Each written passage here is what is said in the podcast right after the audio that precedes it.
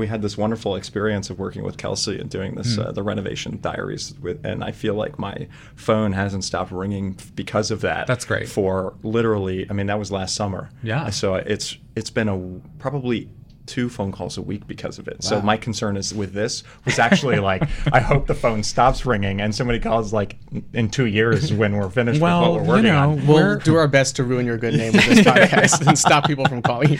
I'll let you do that, Jeremiah. When you think about historic preservation, you probably think of something along the lines of restoring a home to the way it was when it was built in, say, the late 1800s. But that's not the only way to revamp a house.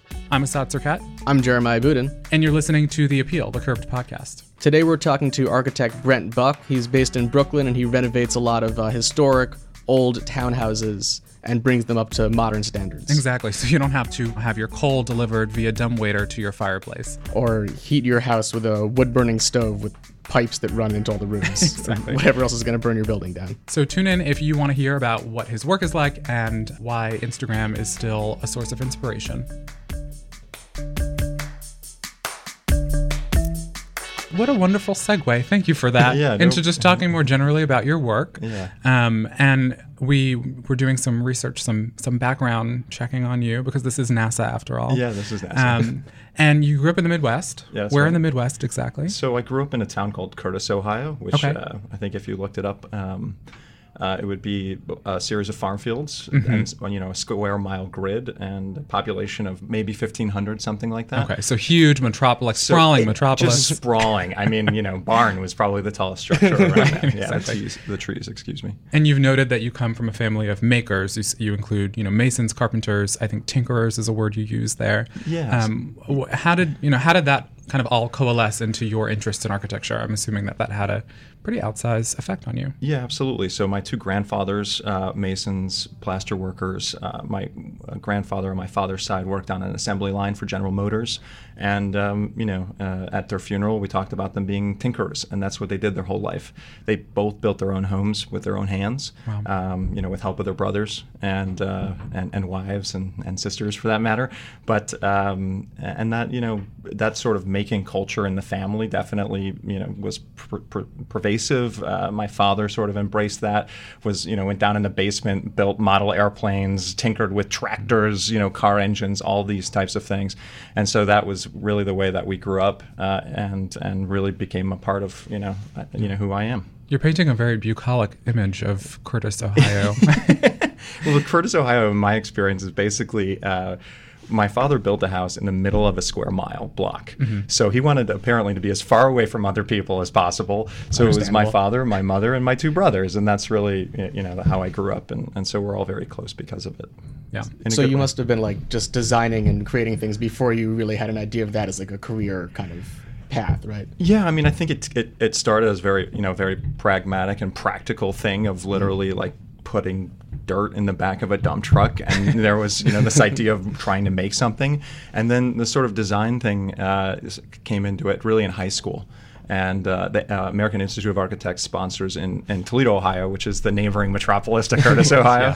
Um, and uh, they sponsor a, a high school design competition. And so I totally just fell in love with that. You know, one month every year for four straight years, and and you got to work with local architects who who mentored you and showed up at high school and sort of looked over your shoulder and threw the trace pa- paper down, and then you know gave you an internship at the end. That's you so great. Which was That's just a cool. wonderful thing uh, to sort of bring a bring me into the profession. Yeah. What did you design for the? Did you win the competition? Uh, all? y- well, y- there so four years I think I won the competition Okay, twice. yeah. so that was but so that was also a reinforcing a real reinforcing moment. Uh, my humility there on full display. But uh, it gave uh, some money and a little bit of a scholarship to go to college, which was you know a, a nice little boost as well. But uh, I think one was an entryway to the Toledo Zoo. Uh, another was sort of a rec center in, in Maumee, Ohio, uh, a na- you know a neighboring along the banks of the Maumee River, All uh, right. Maumee, Ohio. So you know it's an eclectic group of different programmatic Yeah. uh, requirements. Very cool. Yeah. So um, you mentioned the renovation diary series that you worked on with us here at Yeah. Curbed um, last summer, which was really awesome. Where you we, we kind of tracked the restoration and revamp of a late 1800s Italianate Brownstone in Brooklyn. Um, you have a very specific approach to historic preservation, um, and I'd be curious to just hear your like brief elevator speech about what that is. Yeah, sure. So um, we, I'll start by saying we we weren't necessarily interested in historic architectures when we started tackling that project. Uh, and when we moved to Brooklyn, we moved into a um, I'm, we, my wife and I, moved into the uh, to a townhouse in Cobble Hill that was, you know, f- you know, in, in fairly rough shape, but uh, but had a lot of very traditional details. And we really fell in love with the history of the place, the history of the neighborhood, uh, and so that really got me started on thinking about these old townhouses that we've started to work on. Um, and so our approach is is generally to evaluate the structure, evaluate the building as a site, as a way to think about um, what's original, what's been modified in the 60s, 70s, 80s, 90s, um, where's the water damage, where are the rotted joists, and so we try to analyze what we can touch uh, and sort of try to leave a lot of what is you know original to the house there as much as possible. Um, but at the same time trying not to apologize to history and not to say okay well we can't be strong in this moment here and be strong over here but while still being respectful of say George Chappell or other historic you know turn of the century architects that are well regarded in brooklyn and, and uh, really built things that frankly, we don't really build like that anymore. Um, and so I, I don't re- I don't necessarily feel like we need to revere it, but we want to preserve it, and but we want to leave our mark too.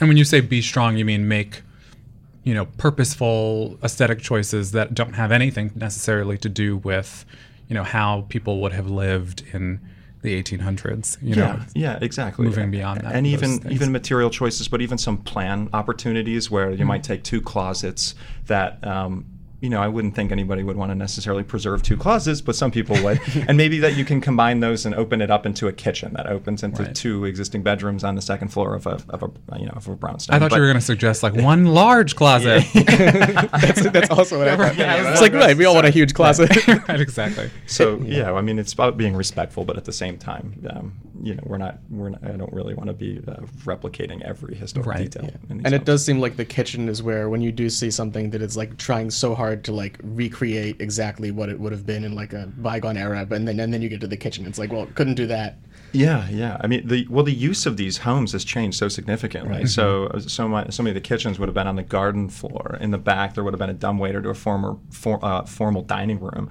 There would have been people probably help, you know, in these homes.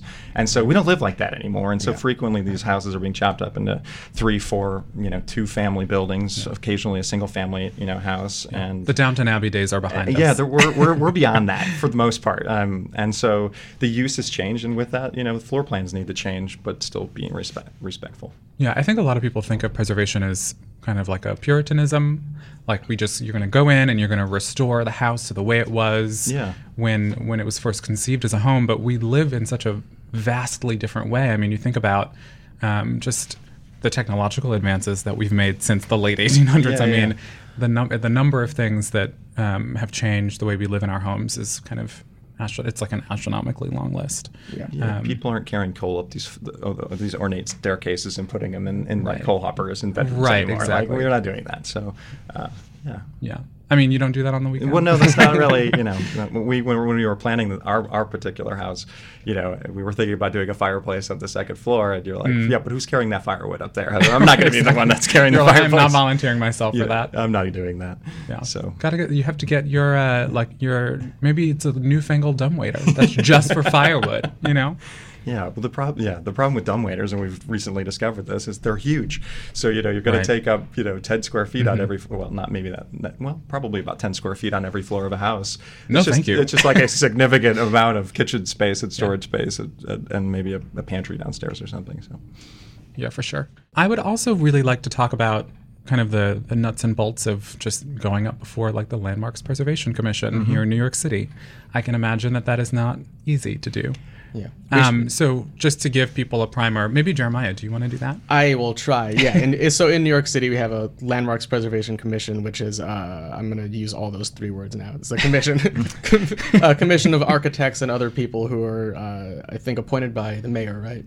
Who is that right? I don't know. We can we can research and put in the post. But essentially, if a building is in a historic district or is an individual landmark and you want to make changes to it, you have to present those plans to the commission and they have to approve them. Uh, which is a lot of the buildings that you do are in historic districts.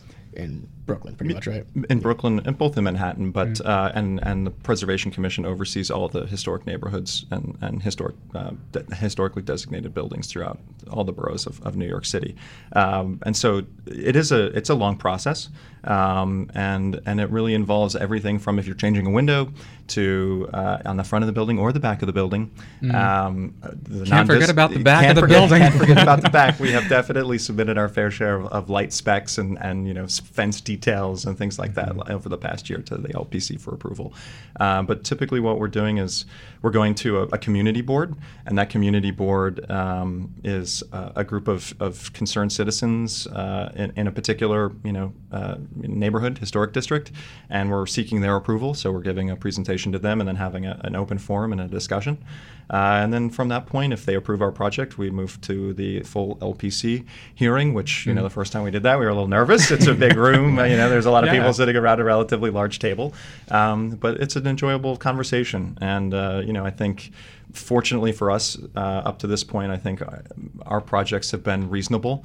Uh, and and so before you head into that hearing room, you've been working with a preservationist for you know a month and a half or two months beforehand, and they've socialized your plans and, and your thoughts to to the general, you know, to, to everybody at Landmarks who's going to weigh in on this decision. So I think, uh, and they can provide you feedback before you go before them, so you have the opportunity to, to have this sort of uh, pre-hearing in, in a sense to try to you know build consensus uh, before you go to the full LPC. At least this is the way that we approach it. Um, And and a lot of the buildings that we've been working on, we're not doing radical things. We're, we're potentially putting, you know, an addition on the top of a historic property or in the rear of a historic property, which is maybe radical to some people, uh, and and it's certainly radical to us, and we take that responsibility very seriously. But Yeah. um, uh, yeah.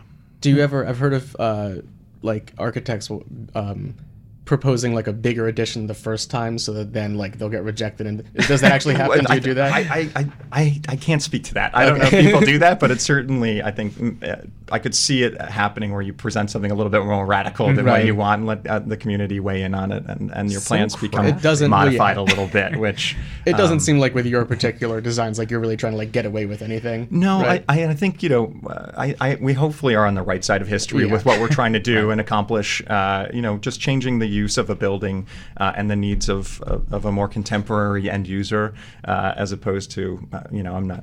There's a lot of erroneous development going on in and around our borough No. uh, and Manhattan and uh, and the preservation you know commission serves a really great purpose. Uh, you know I- I'm a believer in it. Um, you know we try to work with them. We're, we're f- we fully disclose what we're trying to accomplish and what we're trying to do and it's more of a conversation and, and we and we certainly we appreciate that. What is the most times that you've had to revise a plan? we uh, so our I will say our last hearing went incredibly smooth. Like it to the point of I was looking at my client as like you could see the whole board sort of changing their opinion and they were they were going to approve something and I'm like this is going to happen. I'm looking over at it and I'm like this is going to happen. Right. And it was so exciting. But um, we ha- we haven't uh, the one of the changes that we had to make, which was to change the exterior cladding of, of an addition from you know stucco to uh, to brick, and that happened in the hearing. So you know that's a you know an add to the cost of the project, but we actually socialized that idea with our client beforehand. So um, you know we got a little tip from from the LPC that that might happen, Yeah. uh, and so you know in, in essence we change our plans, but not holistically. So. I think the granularity of some of these issues can be kind of like mind blowing. Like you mentioned changing cladding from stucco to brick, but I mean, just when I look at like the kinds of things that need to be approved, that like actually do need to be approved by the, a community board or the LPC, I mean, it's like really amazing to me. Yeah. Are there any other weird things that you're like, oh, we have to get that approved? Well, um, what weird just in terms of the landmarking process or Yeah. Mm-hmm. landmarks in general. I, I promised Molly and Doug in the office they were blown away by the size of the uh, the men's room. Not Molly, but Doug at, at the LPC. Anyway, I had to mention that, and it has the most incredible view of the Brooklyn Bridge. So if you're ever at landmarks, All right. uh, go into the men's bathroom and look out the window because it's got a spectacular Which view. we shouldn't get too bogged down in this because we're the only two people who can listen to this who have been there. But which bathroom? So there's a bathroom at the end of the hall. that You go all the way. You, you know, you walk into the LPC. Oh my there's a- God. and you take a left. You go all the way down the end of the hall. There's a men's bathroom. It's got an incredible view over the Brooklyn Bridge.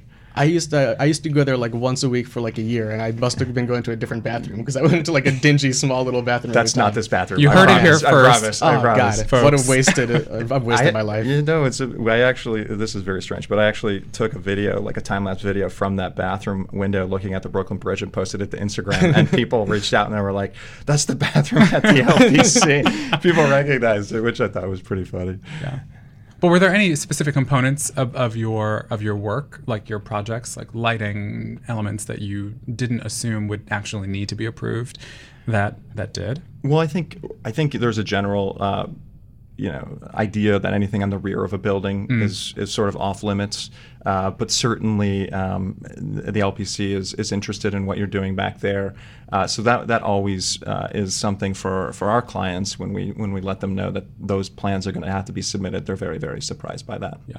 Yeah, I think there's a certain kind of like breeziness about the rear of a of an historic structure, any structure really, but especially an historic one. It's like, well, we're preserving, you know, what it looks like from the street, and so that is where we're doing kind of the most like conscientious work. But Also, oh, oh no, Oh no! Oh no! Oh no! Hold on! Yeah, yeah, exactly. Also, I think people get blown away that you know they feel like you know. Anyway, the buildings are in rough shape a lot, and so preservation is also just just back up a little bit. But preservation is about investment, and so uh, a lot of these houses have been have had de-investment for the past fifty to hundred years, and so you're having uh, people with a different means and preference come in and and invest, say, a million dollars or three quarters of a million dollars or a million and a half in a townhouse well, uh, you know, that's going to have the opportunity to make a bluestone sidewalk and restore that, or the ironwork, which you know can cost a significant for, small fortune, or restore the front of a building, um, and so.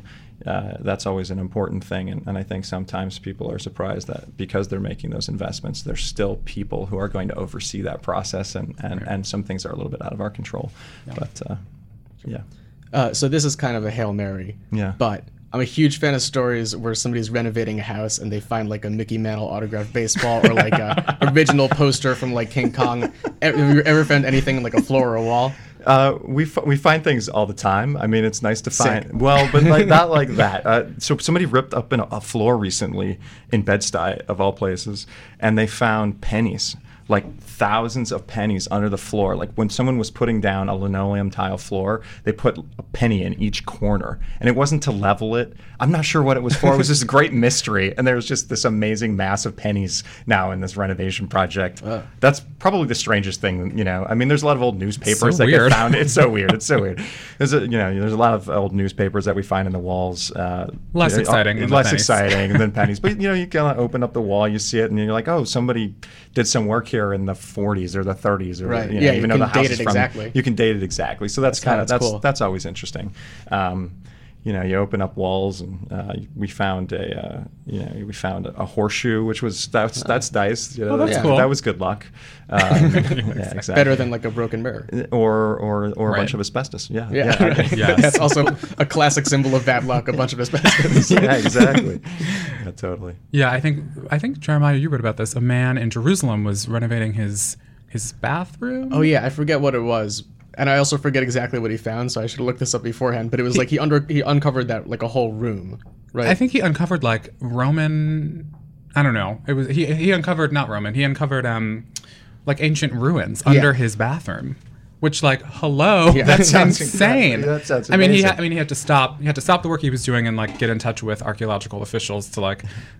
S I don't know, bring a team in to Yeah. like help excavate this ruin that they had Well, that's- that's uncovered. a And cr- then you working in Jerusalem, I mean, you know, it could, that yeah, could that'll happen. anything. Yeah, yeah, yeah, yeah, exactly. exactly. It's par for the course, I guess. Right.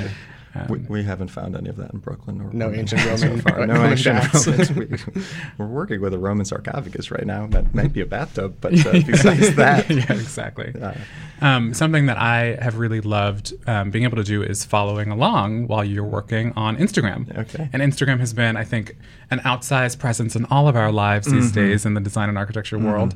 Um, and it's like, you know, there's plenty of candy for anyone who loves design anything on Instagram.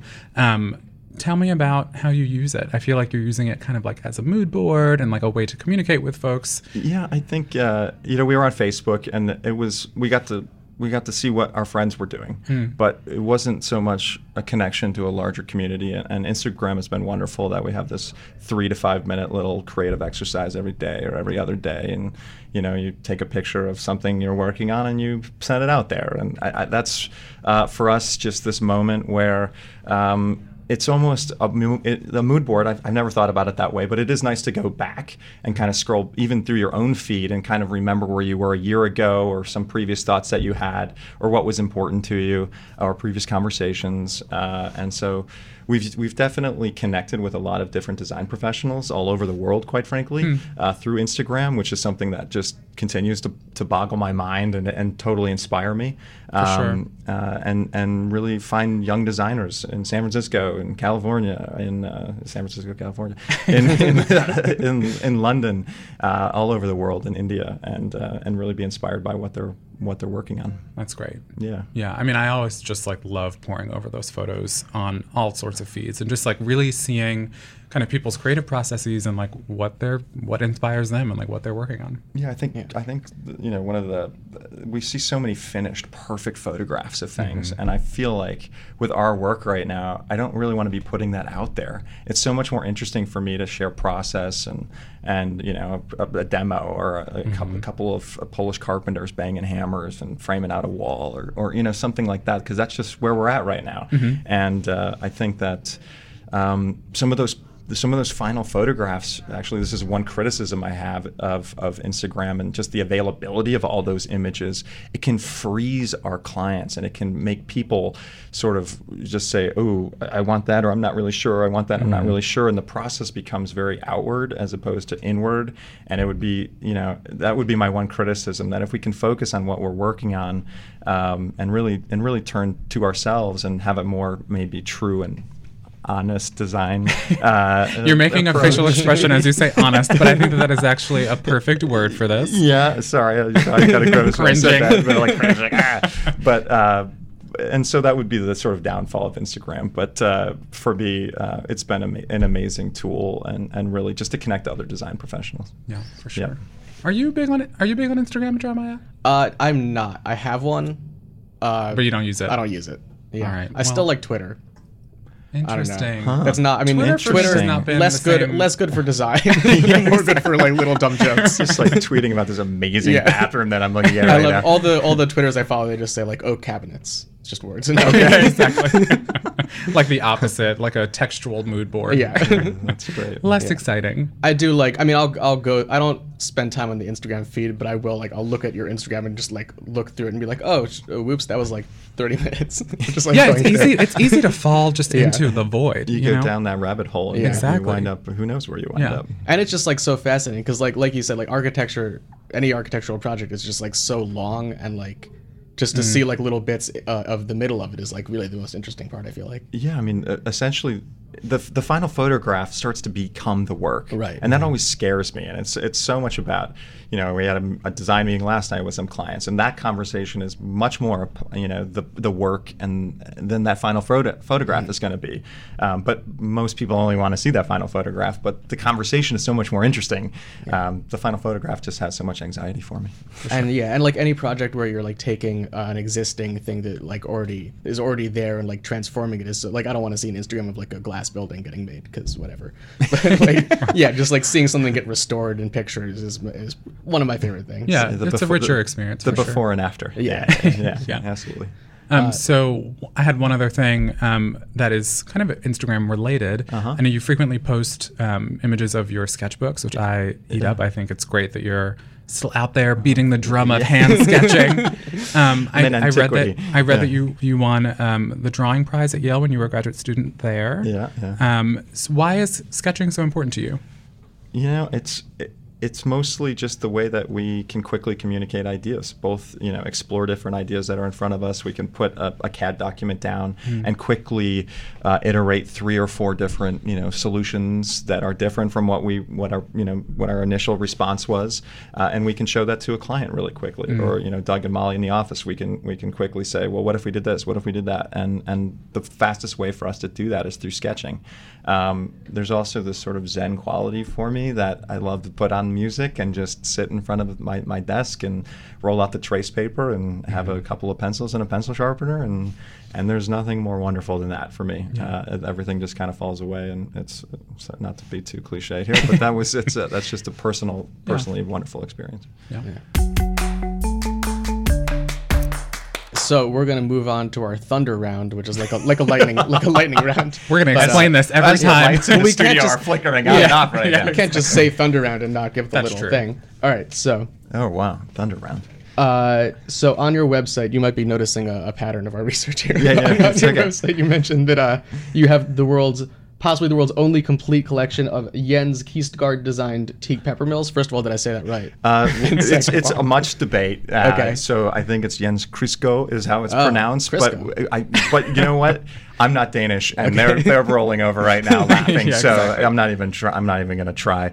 Um, and then there was a documentary that was made about him where he answered the phone and he said like Kiesegar, and, and so then we started pronouncing his name that way. And then we were in Denmark recently, sort of following the the peppermill trail uh, to meet Richard Nissen, who's this anyway. We can go down that road of 87 year old man who made all of these pepper mills that we collect, um, and you know mass manufactured a lot of them. And he's uh, where was I headed with this? Anyway, he still gets on the bus every morning uh, and travels to his woodworking studio. He's 87 and tinkers and makes pepper mills and makes trays and makes other stools and other wood. and he products. probably knows how to pronounce that last And he definitely knows how to pronounce Just that. to bring that full circle. Yeah, well, the, yeah, the full circle is we, he told us that you know in that documentary he did that as a practical joke. That's not how you pronounce his last name. So we were put out. We were Oh, telling people this is this Wow. person's name in the United States for a while. That's a that's not really name, so- really good joke. Yeah, It's like a very, very well executed. Uh, so did you like set out to to form that collection, or did you like get a few and then? So we, we got a few, and uh, we didn't really have ambitions to make you know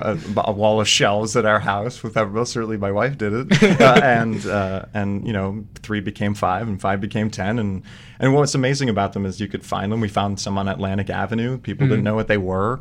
Um, I think that antique dealer is still mad at me for, for, for picking his stuff, but you can find them in thrift stores. You know, we we found them all over this country. We found them in Denmark. We found them in Europe, and and that that was really the wonderful thing about collecting them was uh, you didn't have to just go to eBay to Right. to, to buy something or just go to a furniture dealer or a vintage dealer, but you could actually find these. the thrill of the hunt. the oh yeah, absolutely the find. like you find these, it's just uh, Yeah. we found one and. Uh, How many do you have now?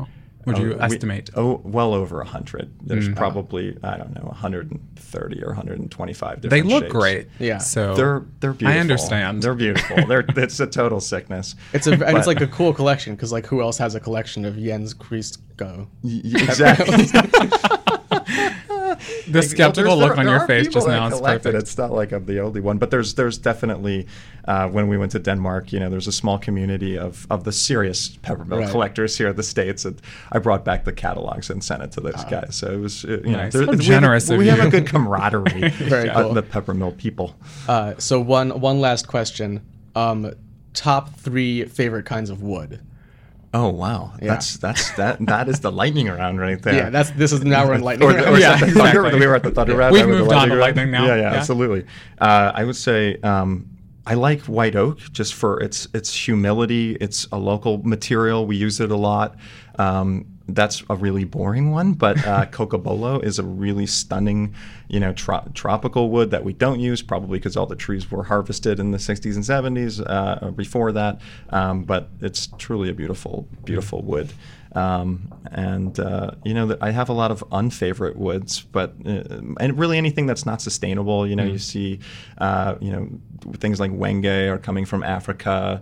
Um, you know, there's just so many different tropical woods and, and rainforest woods that people use. Uh, Ipe is one that's really popular as a decking material now, and I think the jury's out on a lot of these things. But um, yeah, let's stick with white oak. I think that's a good. That's that's basically us. that's, that's our flavor. Practical advice for all the listeners out there who may be considering a renovation soon. Yeah, exactly. well, it's you know ten to twelve bucks a square foot, so Right, that's not exactly. so bad. Thank Yeah, you so much for you for coming, coming in. in. This was really awesome. Thanks for and I hope me. that people will check out your work. Your website is Buckprojects.com. there we go. Thanks so much. If you liked what you just heard, please do subscribe on iTunes and check us out on SoundCloud at Curbed Radio. And rate us the highest possible rating at every place where we can be rated. yes, that's five stars on iTunes, ladies and gents. and five SoundClouds on SoundCloud. Probably. That is not a thing.